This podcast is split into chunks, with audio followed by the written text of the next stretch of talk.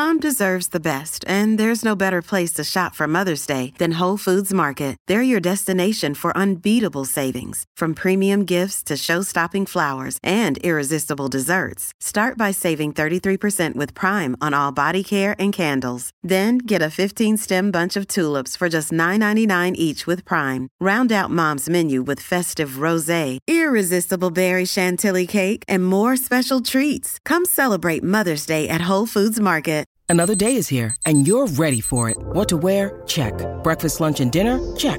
Planning for what's next and how to save for it? That's where Bank of America can help. For your financial to-dos, Bank of America has experts ready to help get you closer to your goals. Get started at one of our local financial centers or 24-7 in our mobile banking app. Find a location near you at bankofamerica.com slash talk to us. What would you like the power to do? Mobile banking requires downloading the app and is only available for select devices. Message and data rates may apply. Bank of America and a member FDIC. This episode of the Adventure Jogger podcast brought to you by OTRAMM, Conor O'Neill, Scotty's Nipple Tape, Michelle Berryman, all of our Patreon supporters, and of course, you, the listener.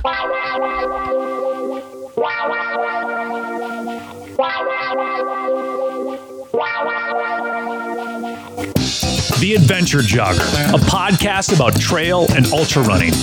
Meet fascinating runners from the front, middle, and back of the pack, sharing inspiring and funny stories about life and running. Running should be fun, and so should running podcasts. I'm your host, Ryan Pluckelman, and this is The Adventure Jogger. Lauren, your story is the stuff that they make movies out of. Like have have you began casting who plays Lauren Jones in the Redemption movie? Who would be a good actress to play you? Oh gosh, uh, I've not thought about that, and I don't know. I threw you off right away. You were expecting me to come in with a running question and I, I, I'm throwing you off right away. So Yeah, right away. we have to tackle this. Who would be who would be a good Lauren Jones? Um, Emily Blunt. I think Emily Blunt. If she could get an American accent down, she could play you. There you go. I like you know, it. Yeah. Um, this is such a great story, though, and I think we all love redemption stories. We all love those stories that somebody has to overcome some major adversity and do some things that you know they didn't think was was was possible at all. And Lauren I think that story your story has that and we're going to get to that in a minute. I also wanted to have you on because someone this is sad. This I'm I'm I'm calling out podcasters across the United States. This is sad. Someone messaged me and said Ryan your interview with Stephen Kornhaus from years ago is the only podcast about the No Business 100. Oh wow. And I was like, get out of surely, surely that can't be true. If it is true, shame, shame. If it's not true, Google what what's what's wrong with you. Lauren, this race has slowly but surely become one of the premier ultra running events in the South. This beautiful two state, 102 mile loop with 14,500 feet of gain and loss in this beautiful, unforgiving backcountry of, of Tennessee and Kentucky. I can see why you were so drawn to this race.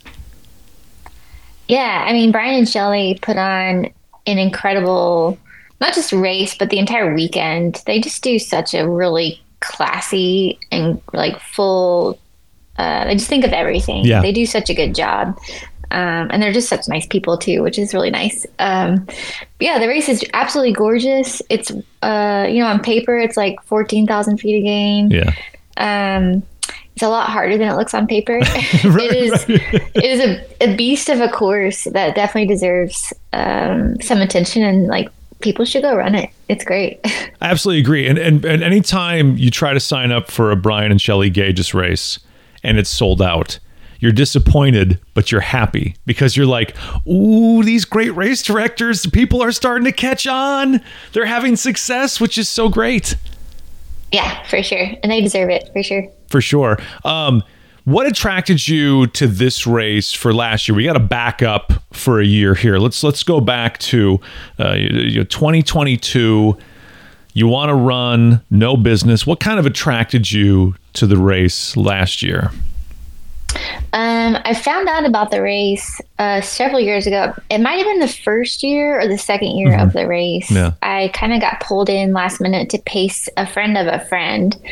Um, the person I was pacing, I had never actually met before. um, and so I was just going to show up uh, in Kentucky or whatever and just run 20 miles with her, having never said any two, like two words to her. So I was like, I hope, I hope we get along okay. I hope it's all right. Um, so that's where I got introduced to it. It turns out like really great. Like we had a really good time together and the race was absolutely gorgeous. Yeah. I got to do the parts that were through some of like the really big rock arches and yeah. stuff like that. Um, and I was just blown away at how pretty it was. It was not what I thought Kentucky would be. Um, what were you expecting? Were never... you expecting like running by moonshine stills and like, like what? yeah, yeah, like cornfields and moonshine. Yeah, basically. yeah. I had never been to Kentucky and I didn't know anything about it. so like probably some horses, you know, because I right. did the Kentucky Derby. Yes. Yeah. So I just can imagine that here's Lauren going. I'm just going to go drive you know 300 miles to go pace a friend of a friend, someone I've never actually met in the real world. It's going to be in Kentucky, so I'm excited for horses and moonshine stills, and we'll go down in the holler. You know, it'll be great. And and and it wasn't that at all. I mean, these are beautiful rolling hills and and, and I, you would call it I I don't I, technically not mountainous terrain but certainly steep and a lot of ups and downs. Absolutely, yeah. Not super mountainous for sure, but definitely plenty of ups and downs. Um, the parts that are technical are extremely technical, mm-hmm. and the parts that aren't are really runnable. So uh, it's an interesting mix for a race where um, it's just like incredibly technical with big boulders and all kinds of rocks and yeah. stuff. Um, and then if it's not, it's really runnable. So you end up running a lot more than you normally would in a hundred. So yeah. it kind of breaks you down a little bit um, more yeah. than you'd expect. Well, how much of the course is the runnable stuff and how much is the really technical stuff?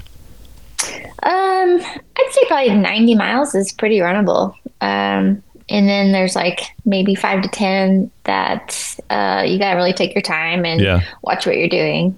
I'm sure everybody has a different number. right, right. Someone's going like, real number. She's but, crazy. Yeah. Lauren's crazy. I ran it and it's like 30%, you know, is unrunnable. yeah. So that's, uh, but that's, yeah, it's, yeah, it's really nice. It's a it's a really great course. It's really really pretty. Um, there's so many different pieces to it that mm-hmm. make it really pretty. Yeah. Um, but yeah, I, I ran it with her and um, experienced it for the first time, and it was always on my radar, but not. I didn't immediately run it. That was probably five or six years ago. Yeah. Um, and then I just was really looking for another hundred miler. I love the point to point kind of format. Like the big um, loop. It's is, a massive loop, right? I mean, you basically end yeah. where you start, but you cross over nothing. It's just one massive loop. Right. Which is like for logistics, um, a giant loop is the easiest way to do a point to point run. Yeah, and yeah. so it was, uh, yeah, I just got really excited about last year. Um, I had, like I feel like I'd always come in like second or third in all these races, and I really wanted to have um, like really good um, trail run, like a really good hundred miler that was a point to point kind of thing. And I really yeah. wanted to go for the win. I finally wanted like the win. You were tired of second place. You're like, I am tired yeah. of of going on that second spot of the podium. This is ridiculous. I can win yeah. one of these things, and maybe depending on who shows up, because you never know, right? Yeah. This could have been your race. So when you approach it in 2022 and you know you've, you've had some experience of the race before. You liked it. You like the terrain. It kind of plays to your strengths of you know you're, you're good and technical but you can run pretty hard as well. Um, what was your training like and kind of what was your mindset like going into no business the first time around uh, my training was really good. I, I have a coach, which is great. So she helps me like really build up and be smart. Um, but my training was good. I felt really fit. I, um, you know, was doing some really good quality workouts during the week, some really good long training runs on the weekends and just feeling good. You know, you know when you like nail Yeah, it. You yeah. know when you just have it. You have that bounce in your legs. You like you have this like real spring Yeah. in your step, and you just you, you feel powerful with with every single step. Um, but yeah, it's you you love those training blocks. That's when you know you did it right. That's like okay, guess what? Everything worked well, and you feel confident coming in and going for that. You talked about you were tired of second place. You no longer want the smaller small trophy. You want you want the big one. So I can imagine that with a good training block, you felt pretty darn good rolling into no business at the starting line in 2022. Yeah, I felt cautiously optimistic. You know, you never know what's going to happen on race day. You never know who's going to show up. And um, this race isn't on an ultra sign up. And so you can't like ultra sign up stalk everybody. so it makes it a little harder to figure out who's showing up, who's going to be there. Um, there's always surprises, you know. Um, so yeah, I felt cautiously optimistic, but really excited to give it a go and like see if I could do it. Look how much time it gave you, though. The gift that the Gageses gave you by not putting on ultra sign up is of all the nights you were going to spend stalking people and their ultra sign up ranking, it was given back to you to do various other things. That's right. I could actually just go train and be ready Right, right. instead of worrying. So the gun goes off 2022, no business. You are ready to do this thing on your own. You are ready to see all 102 miles and not just the 20 that are the the postcard miles, the 20 postcard miles that you know everybody takes the, the, the pictures in. Give us kind of your your your experience at the 2022 no business. Yeah, so it went really well from the get go. Like I felt super strong early on. Um, I found myself kind of in the the like not quite the lead pack, but the the pack right behind the lead pack, Yeah. which is a good place for me. You know, Yeah. I don't want to be necessarily up there that early with some of the some of those guys are really fast. Um, so I found myself in like the next pack back and just felt comfortable and strong. And um, it was a perfect weather day. Like I just, on all accounts, I just felt really strong. My legs felt great. Um, it went super smooth for like the first 20 miles or so. Yeah. Um, I think around 20 ish, I started to let the like bad thoughts creep in of, oh my gosh, you still have 80 miles to go. um, which sounds really, really far when you've already run 20 miles. Right. Um, right. so I went through a pretty early low spot, which isn't typical for me. Yeah. Usually that comes way later. Um, so I went through a really low spot. I was going through the section where I'd gotten stung by yellow jackets earlier in the summer um, on the training run. Yeah. And I made it through that section without getting stung. And so that was, it kind of like helped lift me out of Yeah. that that low. You know, Yeah. it doesn't take much to change your emotions during these things. Um, so I passed by the yellow jacket spot. I got to the next um, aid station and fueled up and went on and just kind of started to eat my way out of that little dark place. Yeah. Um, and then my legs just felt really good. Um, they were just, I just kept looking at my watch and thinking like, I should, this should feel harder, you know, Yeah. to keep this pace. And it didn't. I just, it was one of those days where you just feel, it's just magical and it feels wonderful. It's the Um, day you I train for. It's of- that perfect day that you just you're waiting Yeah. your whole life to present itself. exactly like maybe one day you'll get that that day Uh-huh. this was that day Yeah. for me um i like climbed my way out of that little dark place and i by like mile 30 35 i was feeling like on top of the world. Um i had made my way into first female spot. I think i was up in like fourth or fifth overall um somewhere up there and feeling very comfortable and very good um and ready to just kind of like pound it for the next 60 miles. Um or however many miles it was Right, right. Uh, i saw i saw tim my fiance who was my crew at uh, duncan hollow Yeah. um 37 38 miles in um we did a really quick exchange told him i was feeling great and we were like okay see you at the next one Yeah. and it's it's a long way before the next crew stop. Um, it's a really long stretch, um, and so I was just ready to like tackle it and get it over with, Yeah. and move on. Um, yeah, and then and that's where it went over, kind of crazy. okay, that's when it went all off the rails. So if you're thinking like, where? Yeah. Wait, wait a minute, this is not a movie. Why have we cast Emily Blunt as Lauren? What- th- th- This sounds like she had two great races back to back and she won. Oh, that's not inspiring. No, this is where this is where the story is told. You get 37, 38, near 40 miles into this thing. You are feeling wonderful. This is the day you have trained for. This is the day that you hope for every day that you lace up your shoes. You go, please, God, or whatever deity you, you, you, you pray to. Give me this day and give me the strength to perform in this day. And you're feeling fantastic first female, fourth overall. You are pounding it. You got to get through this section, and then you've got hugs and kisses all the way into the finish line, and then it all goes wrong. yeah, it went wrong real fast. Um, If you're struggling to lose weight, you've probably heard about weight loss medications like Wegovy or Zepbound, and you might be wondering if they're right for you.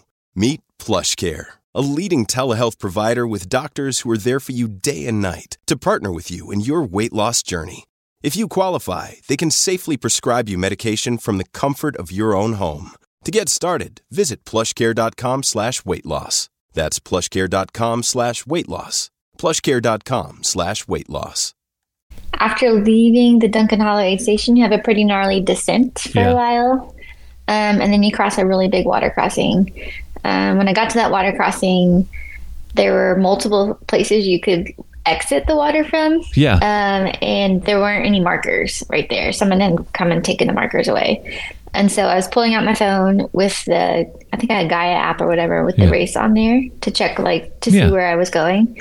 Um, but I didn't want to give up my position. And so I was like dead set on continuing to move forward, Right. but looking at my phone. Um, so I'm looking at my phone. I'm on course. I'm going the right way. I'm watching my little arrow face the right way and feeling good. And I'm going to put my phone away and I tripped over something. I still don't know what it was. Probably a root. Yeah. Um, I was actually going a slight uphill. You know, you Yeah. think you're kind of safe in that place Yeah. um, just tripped and uh, it just caught me super awkward. Instead of falling forward like I normally fall, I fell completely sideways. I fell like off the side of the trail, but my foot stayed stuck in whatever it was that it caught on. Oh, and So my body went sideways, my foot stayed stable. did you hear like a snap or a pop or a crack? Oh, Any of the Rice Krispie sounds? Yeah. Yeah, I heard it snap. Uh, and I I said like out loud, I was like, I just broke my ankle. like laying face down off the side of the trail. um, yeah. Oh, and here you are. Like that's not something like you can like I've rolled an ankle and you can you can work through that. It takes a mile or mm-hmm. two and your body just kind of some point just gives up and goes, "Okay, fine. We're you're not going to stop. Let's just release this and we'll keep going." That's not going to happen. You can grab all the tape you want. You can get you can get 10 rolls of K-tape, put it on there and it's not going to make a difference. And here's the thing too. You are not in a massive pack at this point. You are quietly near the front. Not a whole there's not a whole lot of action going on in the front. People come in quick, come come in quick, and then you've got packs behind that. So there you are. You're away from an aid station. You just had a gnarly descent out of that aid station into this into this river valley and you're trying to go up and your ankle is broken. You got to think to yourself, well, what the heck do I do now? You- have to know your race is over at that point, but how the heck do you get out of there? Yeah, it it you would think I would put those together really fast, um, but I didn't. I uh, I knew th- that my ankle was broken. I said it out loud, um, but then I kind of recovered and stood up, and I convinced myself, or tried to convince myself, it was just a sprain, and Yeah. I can walk it off, Yeah. and it's fine. Um, my race is definitely not over, obviously. Um, so I continued to hobble down the course, um, thinking I could walk it off Yeah. and it would feel better in a few minutes. I popped some ibuprofen like immediately. Yeah. I was like, okay, that'll kick in in a second. You'll be fine. Just walk it off. You got enough of a lead. Just like walk Yeah. it off and Yeah. get going later. Well, it didn't really work very well because it was broken. so I didn't make it very far doing that.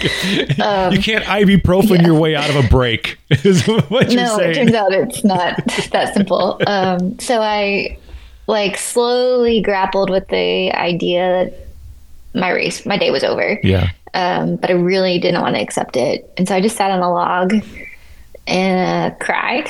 I like sobbed, cried a lot. I found a creek with some water, some Yeah. cold water, and I, you know, iced my Yeah. quote unquote iced my ankle in the water.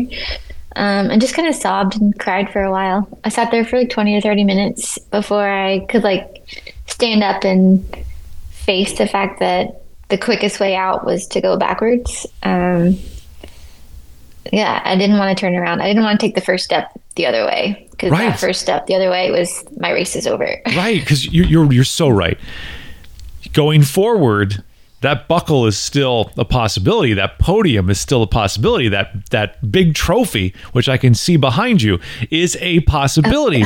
but when you turn around and you head backwards, at that point, the dream is over. It is not happening. That is throwing in the towel. And for someone who had put in the time, for someone who had been robbed well not robbed i mean you know i'm sure the people that that you know finished ahead of you in those other races where you finished second i'm sure they worked hard and deserved it. But after all of that time of second places having that great training block and then having that day at the start line where you're like i feel fantastic this is great. And then, you know, seeing your fiance and feeling great and rolling out of that aid station and how quickly things changed for you from this is great to my day is over. Sobbing for 20 minutes on the side of a trail. And that first step, heading back to the aid station that you left so confidently before, that had to have just been heartbreaking. It was devastating. Yeah. I still like shudder thinking about that moment Yeah. and that time out on the trail. Um, you know, you spend a lot of time on the trail, but you don't always remember all the little individual pieces or Yeah. individual moments. Yeah. But that is a moment that is fried into my brain and will not leave. Yeah. Um, that moment that I turned around. Um, yeah, I knew it was it. You know, I had to face the reality that this is broken. I can't possibly make it 60 more miles like this. Right. Um, and now, you know, the sun's going to go down. It's going to get cold. I have no warm clothes and no nothing with me. So Right. I have to. Now it's like a get out of the woods safely, and like now you're battling, you know, Mother Nature. Yeah. and like yeah. how do I, how do I get safe now? Like it's not just a matter of my race is over, but I also am not really that safe out here. Um, right. And you're not no no headlight, no warm clothes. Yeah. and you're not moving fast. You, you really you can't. You are stuck at kind of the mercy of I'm sure your battery on your phone is at 30% or whatever at this point and like can I hobble my way back to the starting line or to the last aid station on an iPhone battery and and a limp and some ibuprofen. Right. And it probably took Um, forever or felt like it took forever to get back to that aid station. yeah, longest three miles of my life for sure. Um, there was zero cell service, uh, so I couldn't call anyone to let them know what was going on. Um, I picked up all these sticks trying to like lean on them, and I just kept like disintegrating with any pressure. So it was just a very slow hobble back. Um, I finally started to see some runners coming Yeah. at me. Yeah. Um, they were all incredibly sweet. Every single runner offered to escort me back. Right. Um, Yeah. Take me back, but you know, it's not like they could uh, carry me or anything. There's this gnarly climb. There's like they could keep me company, but they couldn't Right. help me. Yeah. And so I didn't want to ruin anyone else's day, and so I turned on the help. But uh, one friend did tear off a tree limb for me, Yeah. so I had a fresh stick to use as a, a crutch. Right. that was really helpful. You know, there are so many times when you probably want to estimate the distance back to the aid station quite a bit shorter than it actually is. And I'm sure when, when when someone has to, you know, hobble on a on a on a on a broken ankle back to an aid station, they probably know it's a mile and a half to get there, but they want to say, "Oh, it's not that far. It's like maybe three quarters of a mile," right? Right, right. This is when I want my estimates to be very wrong. right. Please don't tell me it's two or three miles because you know you're Yeah. already in an emotional state at this point. You already are having to deal with the fact that you've you've you've you've turned it in, it's done, and you're getting past now. And even if you got back there and they're able to wrap it up, are you gonna be able to catch you know, the people that have passed you? So you get back to that aid station, and I'm sure the aid station workers were shocked to see you because you looked so great just moments before, and here you are now with a broken ankle. Yeah, for sure. Um, the aid station was pretty incredible. So I ran into a, a runner and her pacer on my truck back, and they wanted to call for help but didn't have cell service Yeah. like the rest of us. Right. So the pacer said if they got up the trail and got cell service, she would try and call ahead and let somebody know. I don't even Yeah. know how she had a phone number for whoever she called. Very planned But person. somehow, They Yeah, knew exactly what they were doing. They was. all all the Yeah. numbers were in their phone. They followed that runner's manual to a T. So most people don't even Yeah. read it. They read it cover to cover, letter to letter, page to page. right, and program the numbers. You know, so I was impressed with her preparedness for sure. Um, but by the time I got all the way back up that gnarly climb and all that stuff, um, there was actually a ride waiting for me. The aid station had been alerted, and they had organized a ride for me, so I didn't even have to sit for hours, which is uncommon. Oh, that's Um, fantastic. Yeah. was really great because I was obviously not in a great place and already an emotional mess. And Yeah. to have them there ready, ready and waiting was, was just incredible. It was, it was really nice. Was somebody able to alert your fiance, or was he waiting at the next crew aid station, just taking a nap and going, "Well, Lauren should be here in the next hour or so"? Yeah, he was just at the next aid station waiting. Um, no one had been able to get in touch. There's no cell service, so it wasn't until we left that aid station, we're on the road for another 30 minutes that we got a cell signal. Yeah. to to just send a text out. We couldn't really make a phone call, so we sent Right. a text, and, uh, and then he was very confused because he's like, "No, I saw her and she looked great. She didn't DNF. What are you talking about?" You know, so Right. and then you it got was to very confusing for him. right and then you got to match bet you got to find him at some point and then you know you got to pack everything up and go home you do that you realize that you're going to have to go to the doctor this is something that you know ibuprofen rubbing dirt on it and walking it off is not going to fix and two this pretty much ends your year when you Yeah. break an ankle in october you're you're out of the game for I'm sure they probably told you 6 months before you could really do some hardcore running on it. Yeah, he was really hesitant to give me a time frame. I so it turned out I had three fractures in the end of my tibia, um, which is like the major bone in the lower part of your leg. Yeah. Um, so I had to take a little extra time off um, versus just having like one fracture. Um, so he was very hesitant to give me time frames, and yeah, it was definitely the rest of the year. So What was that like? Because here you are, you're a person, and we've talked before on, on the podcast. You had great success at Cocodona, and you know you were starting to really put it together. You were, I mean, you've always had you've always had incredible talent and speed, but it seemed like that was kind of the start of I'm putting this together. I know the nutrition that works for me. I know the training that works for me. I know my strengths. I've got confidence in my abilities, and I'm st- and you're starting to move your way up to getting that that first win, and all of the stars had aligned for you at that at that starting mm-hmm. line. Everything was telling you this is Lauren's day, and there you are on the couch with a boot on your leg and all of that is gone. How did how did you feel during that?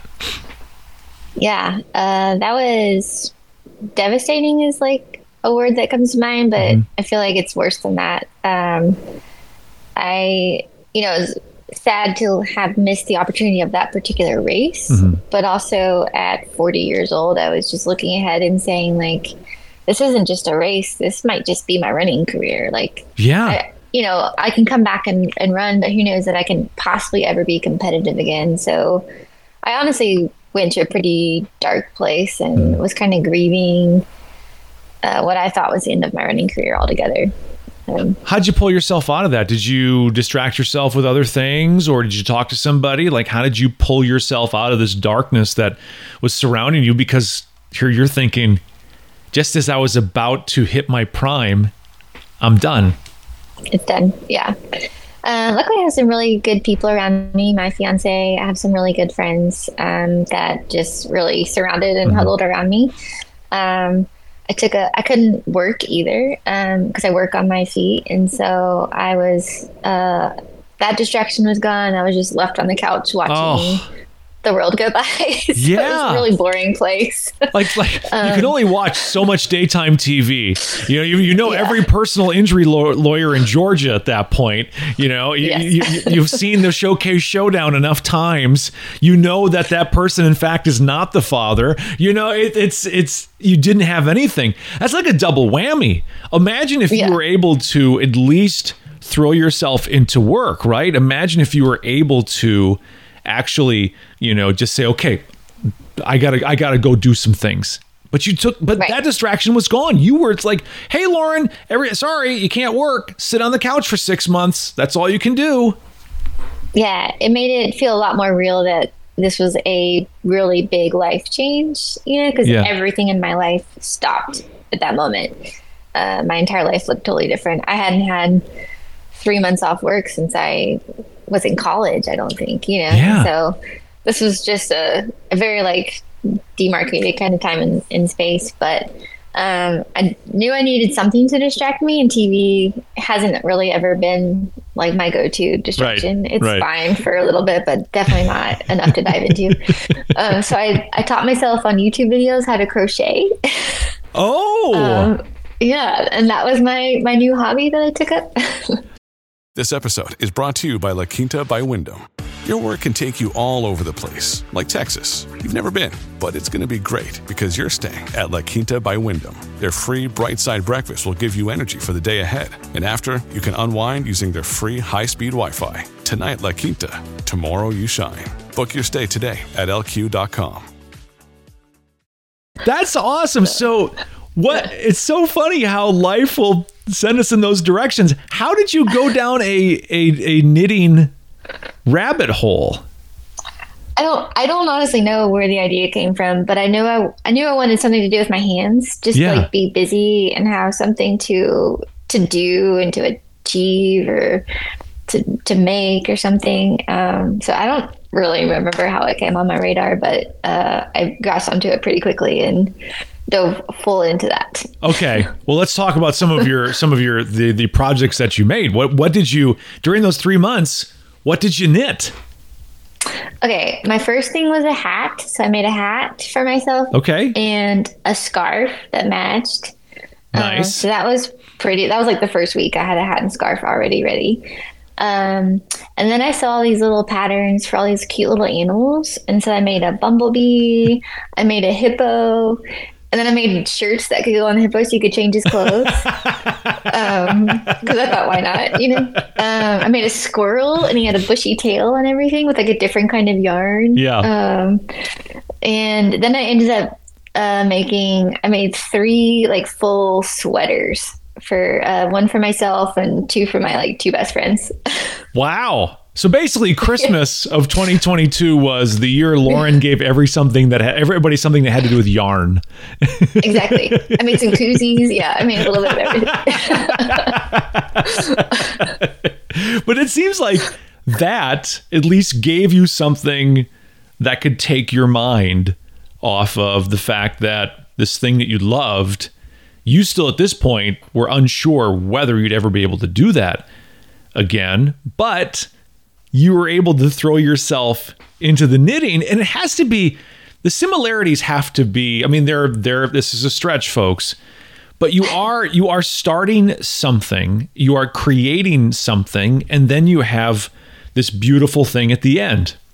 You know much like you know the training the race day and the memories you know you're you're dedicated to this project and then much like the buckle you have the hat at the end that you can remind you of that journey uh, to, to get yourself there so in a way i can see it makes perfect sense therapy wise for someone like you to kind of jump into that world yeah, for sure. It was definitely a very goal oriented thing. And so every day I would just chip away, you know, chip away and see how far how close I could get to the end goal. And then it was so fun to have the final product. Yeah. Um, so very different way of having a, a goal, but but it made it a lot more. Um, I don't know. It just made it a lot more palatable to Yeah. to be completely incapa- incapacitated. My entire life changed. It at least gave me something to work towards. Yeah. you know, which is what I just am so used to doing.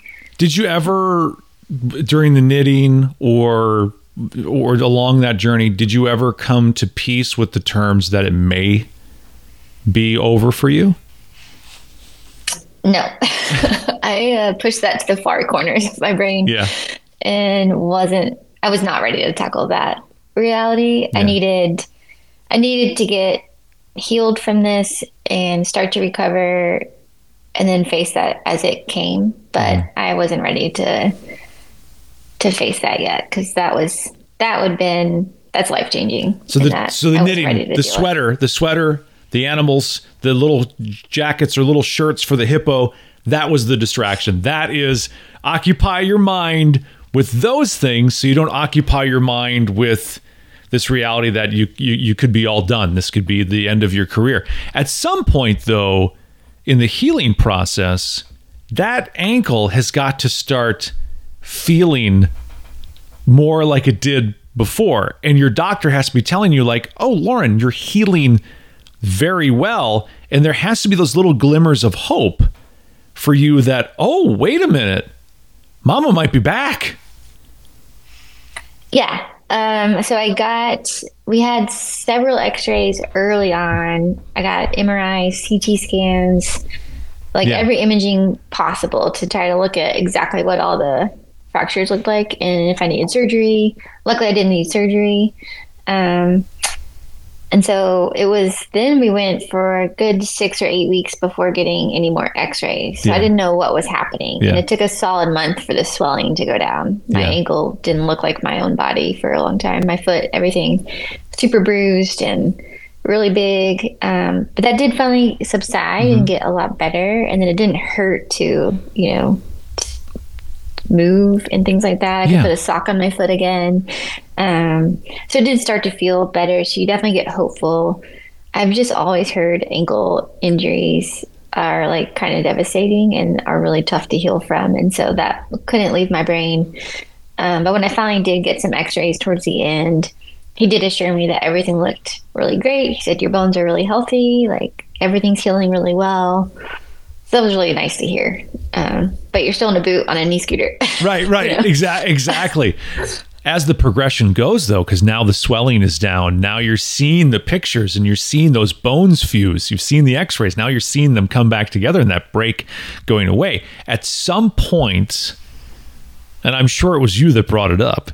I'm sure at uh, you know when he's when you went back for the next X-rays and the next checkup, and he goes, "Oh, Lauren, you're st- making great progress, continuing to to look better." Did you bring up running to him, or did he bring it up to you?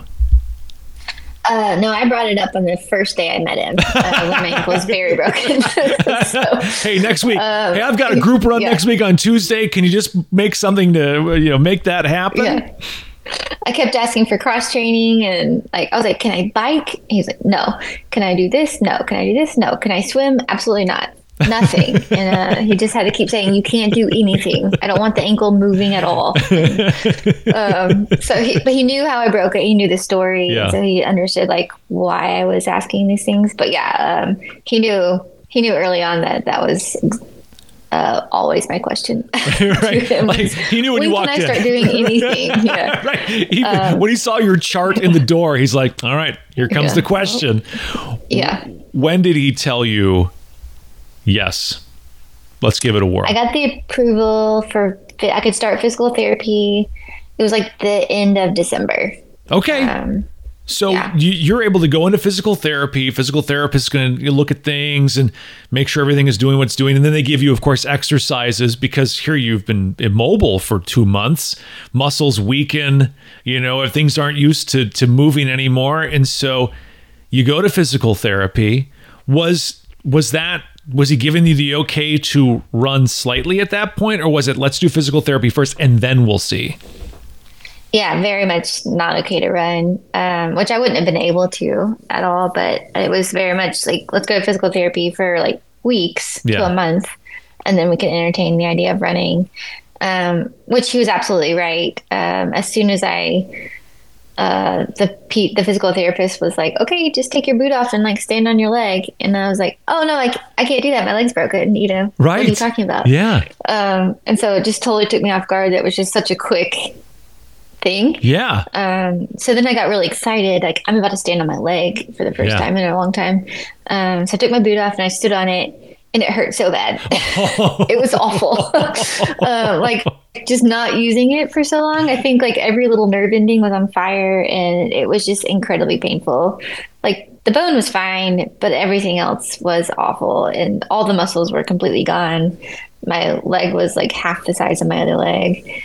Um, yeah, it was like a really exciting moment, and then Yeah. it very quickly turned into like a really terrible moment Right. um, you know, it was progress, which is nice, but it was very evident that I had a really long way to go. Right. You look in that mirror and you got one regular muscly leg and then a skinny little leg. And you're like, I got to get sweatpants. This is way out of balance. Not okay. so physical therapy goes well. You do a, a month's worth of physical therapy. Here we are. Now we've crossed over into the first part of 2023. It's January, February of 2023. When were you given the okay to let's see how this thing holds up to running? yeah, it was um, mid to late January. I could do some um, like walk run kind of things. Um, and, you know, it felt really good to get to go try that. And it was very exciting. I always feel a little guilty about how negative I was about this whole coming back experience. Yeah. Um, but something you look forward to for so long. And then when you finally get to do it, it feels so terrible. um, you can't really walk, your stride's super awkward. Everything feels really awful. Yeah. And so I felt bad for not being more thankful or happy about it. Um, Well, I was happy about getting to try, but I was like really sad about where I was. Right. You all of a sudden going, you know what? I think I may need to try cycling because if running is this, I'm out. Uh, This is not Yeah. something that I want to do if this is what it looks like. At some point, though, you know, you, you start that walk run, and I'm sure you were you were like, my God, it was a mile, and I feel miserable, and I used to run hundreds for fun. Um, at some point, though, there was a moment where you got a glimpse of Lauren pre-accident. Do you remember that moment? I don't remember the exact moment, but I do remember uh, finally going on a run, and my entire focus wasn't my ankle. Um, Yeah. it was, you know, I was able to actually just kind of escape into the outside and not completely think about my ankle. Not to say I didn't think about it, but Right. there was definitely like 10 minutes in my run where I didn't think about it. And that that was progress and that felt really good and I I knew that then I was going to be okay. I was coming back. You know, I'd lost all my fitness and so running a mile, running 2 miles just felt so much harder than it ever was, Yeah. but I knew then that it's okay. I can work through fitness you can gain as long as my like appendages work. Right. We're going to make this work. Exactly. Yeah. At some point, though, I mean, here's the thing no business, as you talked about, is not a paved course. It is not a crushed gravel rails to trails where all you really have to worry about is a rock getting in your shoe. This is a technical race with some very, very technical spots. You broke your ankle in a very technical spot in this race. When did you start going like, you know what? I've got some unfinished business at no business. I want to go back a year from breaking my ankle. Like, I don't want to wait till 2024. I want to do this in 2023. I knew as soon as I left the the race uh, that I wanted to go back. Um, and registration actually opens early January, Yeah. maybe New Year's or something. And so I signed up for it before I was even walking. You're in a boot. You wait. You're in a boot knitting hippos. You're knitting Yeah. hippos in a boot, and you're like, I'm going to run. I'm going to sign. I'm going to give people a lot of money to run a very technical race, and the only thing I can do right now is knit hippos and sweaters for hippos. Yeah. Well, it helped that I was already into a race uh, before that, earlier in the year, that uh, the Western States Lottery happened in early December, where I was very far from getting to walk yeah. um, and on an e scooter, and I got into Western States. So I was already planning to run 100 miles. Of all the of all the years though, and I'm sure there's a part of you Right. like, don't pull me this year, don't pull me. Oh God, of all the years. Yes, I was not even paying attention to the lottery because I I knew I wasn't going to get in for one, and two, I didn't want to get in because obviously this isn't going to be my year.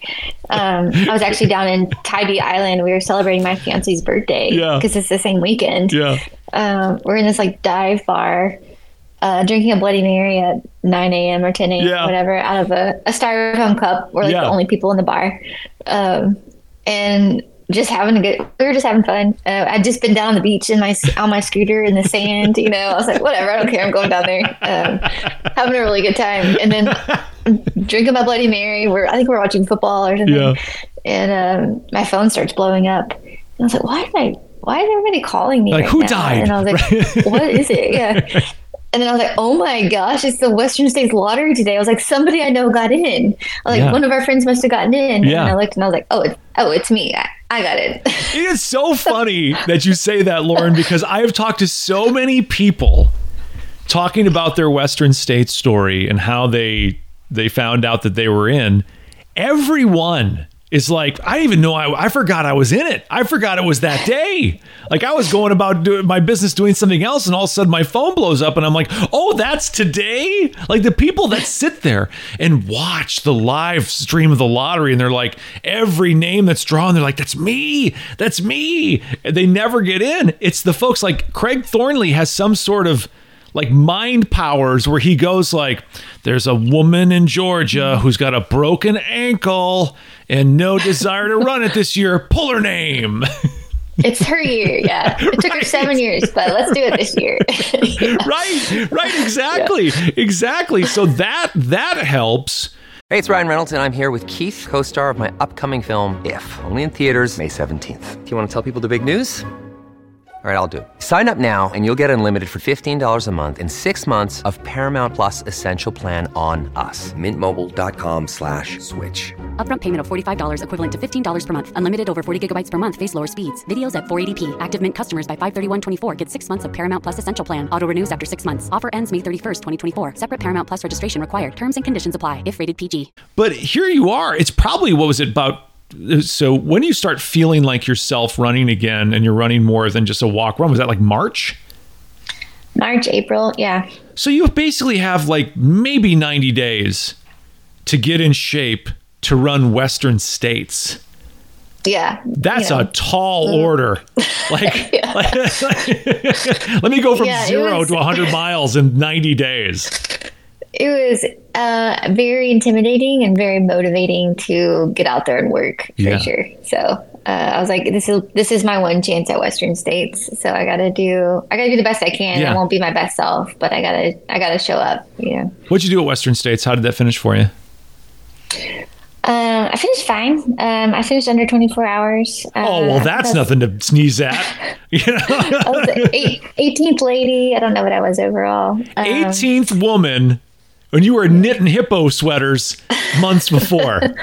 Yeah. Well, that had to Yeah. have been for you a massive confidence builder for no business and a massive confidence builder for yourself. At that point, I mean, think about this for a second. You were an 18th woman at the local regional race. You're you're top 20 at Western States, the Super Bowl. You got a silver buckle at the Super Bowl three months after knitting hippo sweaters. I mean, that had to have been, I mean, the finish line at Western States, I'm sure the, the start line, I'm sure the early parts of the race, I am sure self doubt crept up into your mind. I am sure that you were like, is this thing going to hold up for this entire race? The finish line of Western States is emotional for so many people, but for you, it must have been just a flood of emotions. Oh, I was a basket case. I was uh, unconsolably crying at the start line, let alone the finish line. I was uh, just so overwhelmed that I was able to be there and gotten lucky enough to get to be drawn to be in this race. Yeah. And that I broke my leg at a time where it allowed me to heal enough to be here. You know, if I'd broken it in January, this wouldn't have been happening. Right. And so it, it all just aligned and worked out great. Um, I had a terrible day. It was like not my day by Yeah, any means. yeah. I had an awful day on the course, but um, a really incredible experience getting to go and being a part of it. um, it's it's definitely a unique experience. I'd never even been out to Western States to crew or pace anybody. Yeah. I'd never been on the course before. Um, it is incredible. It's hot. it's very hot.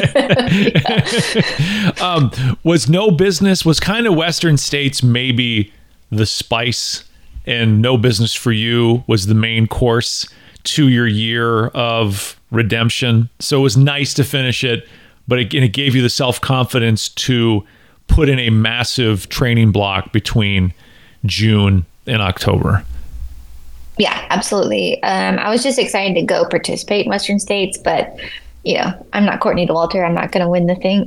so let's just go have a good time. Let's just, you know, not worry about being competitive. Just get out there and have fun. Enjoy the atmosphere was Mm-hmm. more of the role there. Enjoy being back to running. Um, I was really trying not to put any pressure on myself whatsoever. Just trying to completely soak in the experience for what that was. But yeah, Yeah. my my eyes were down the road at no business, and that was where I was hoping to have the day. The mindset at Western States was complete the course.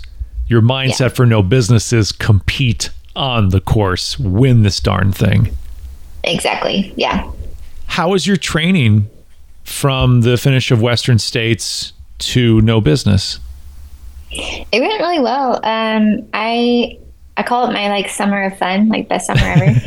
um, so it kicked off with Western States, and I got to go. I was lucky enough to go with like eleven of my friends. Uh, we had a huge crew of people. That's awesome. a couple of us were running, and so there was like two runners and then a whole bunch of friends and crew. So that was like a fun trip in itself. I came home and worked for a week after that, and then Tim and I, my fiance, went back out to California and had um, a camper van trip for a week up and down Highway One, Ooh, uh, which was incredible. Yeah. and definitely the way I recommend recovering from a hundred mile race. yeah. Um, and then, like a month later, uh, my two best girlfriends and I went to Europe and we ran the Alps. We ran around Mont Blanc. Um, so it's pretty good training Yeah. and uh, just keeps you like super focused and I don't know, uh, not burned out, I guess. Yeah. Um, so I was just happy. Like I had just such a fun summer. And then I also had a weekend with some of the other rabbit teammates and we went to Utah and ran there. So I was just constantly traveling all summer Yeah. and seeing all kinds of really cool places and getting some really big miles and really big vert in. Um, and in between that, I had some really solid just working weeks of training. Um, just putting in some really good miles and really good workouts. Was your mindset? I would I would imagine that after what you'd experienced at No Business in 2022, your mindset in the summer once you finish Western States and your camper trip and you're over here and over there, you're you're running that summer was probably from a sense of joy and gratitude. You had back what you thought you may never get back. Yeah, absolutely. I was beyond excited that I could still do this thing and um, standing up on top of some of those mountains in the Alps and just realizing like I got here on my two like my own two feet and I can still do this and I get to uh, the joy is just like oh it just makes you tear up now even thinking about it. It's not- Yeah, just like- to know that you have that gift back, you know. yeah, it's not over. It's not over. Yeah. Did that did the time away did the moments of doubt if you'd ever get it back did it change you in a way in the way you look at running? Oh yeah, absolutely. I have so much more appreciation for just the gift of getting to go out there and, and move through these really pretty places on your own. Um, I have a lot more appreciation for how dangerous some of the things are too. Yeah. Um, you know, as to kind of willy nilly go out and do stuff, certainly solo all the time and absolutely no backup resources whatsoever. So, um, yeah, I think all in all, it just made me really appreciate what I'm able to do and what I get to go do. Um, you know, I'm not going to be able to do this forever. And so, really soaking it in and really getting to like fully experience it all while I can is so much more important to me. Yeah. What was the start line of No Business 2023 like for you, Lauren? Um, I was shockingly calm. I thought I would be really tearful, like Western States. I thought I'd be really nervous, um, worked up, but I was surprisingly calm. Um, I would just, I had just kind of like done a lot of work um, on my mental state beforehand. Mm-hmm. I'd had a really rough day at Western States, and I didn't want to repeat that. Yeah. because that's not a good way to go into a race that you're trying to really do something. Yeah.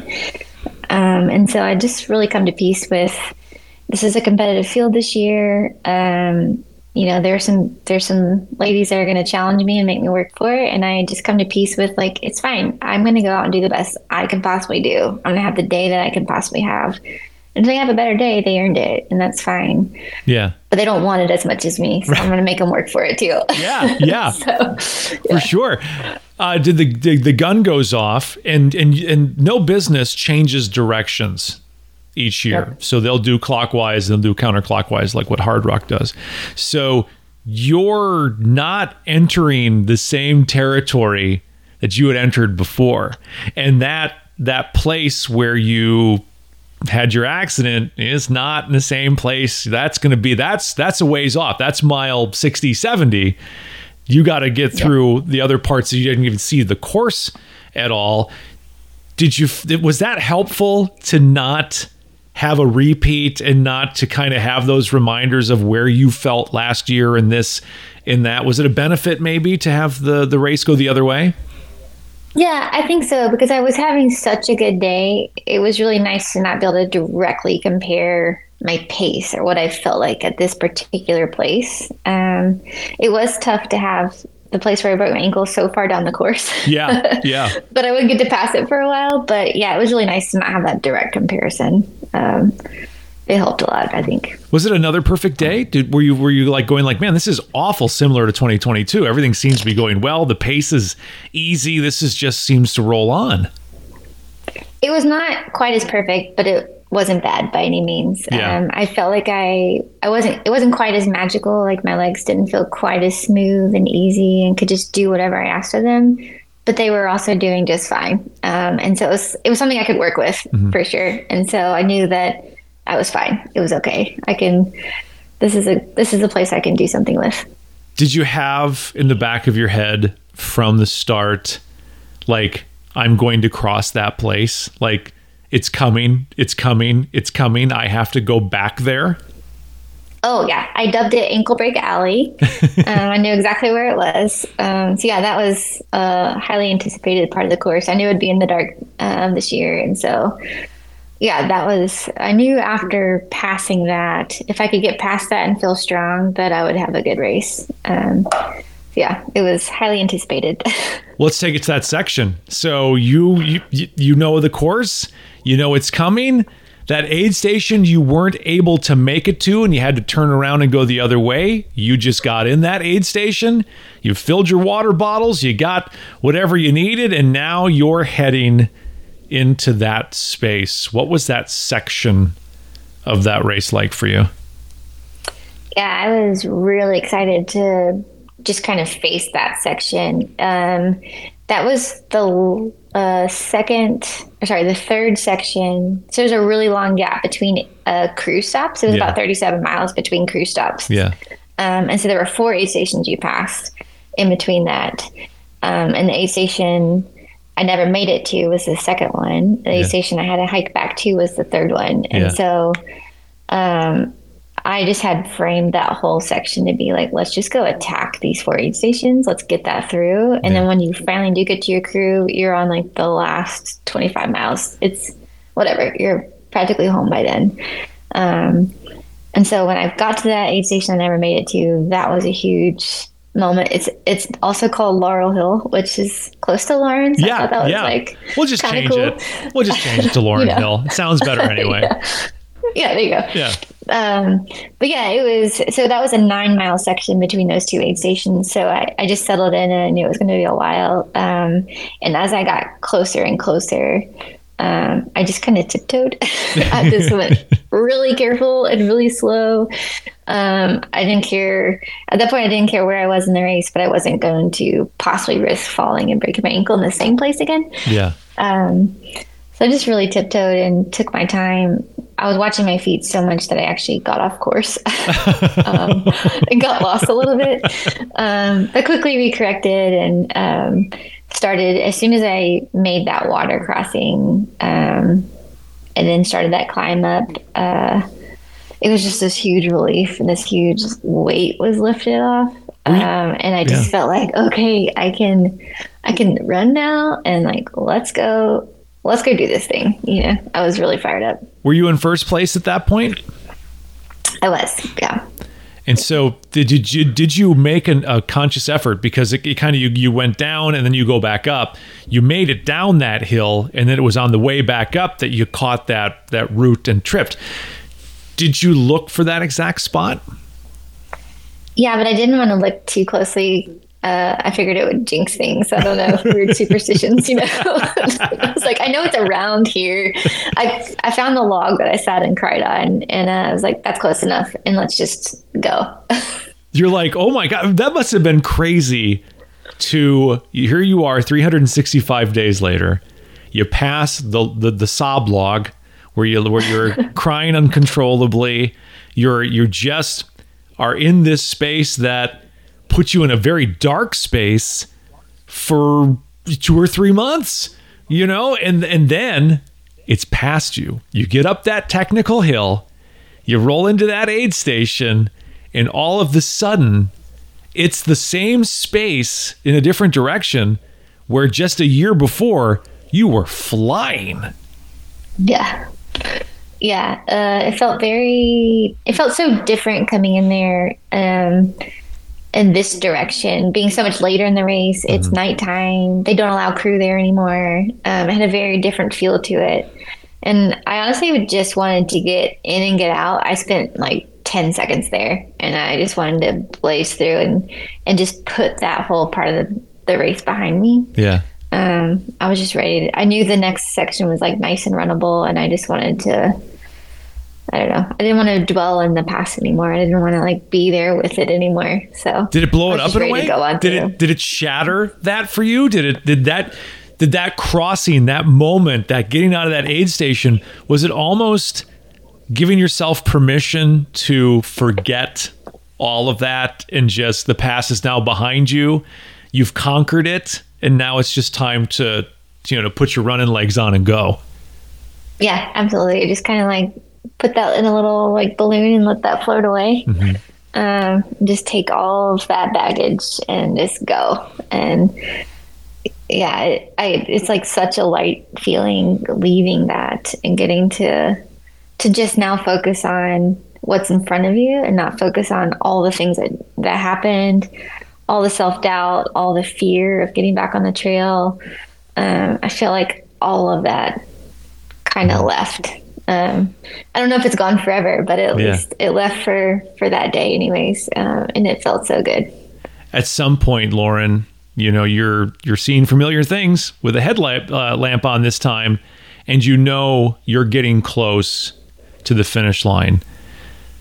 How far out from the finish line did it start to hit you? Like redemption is mine.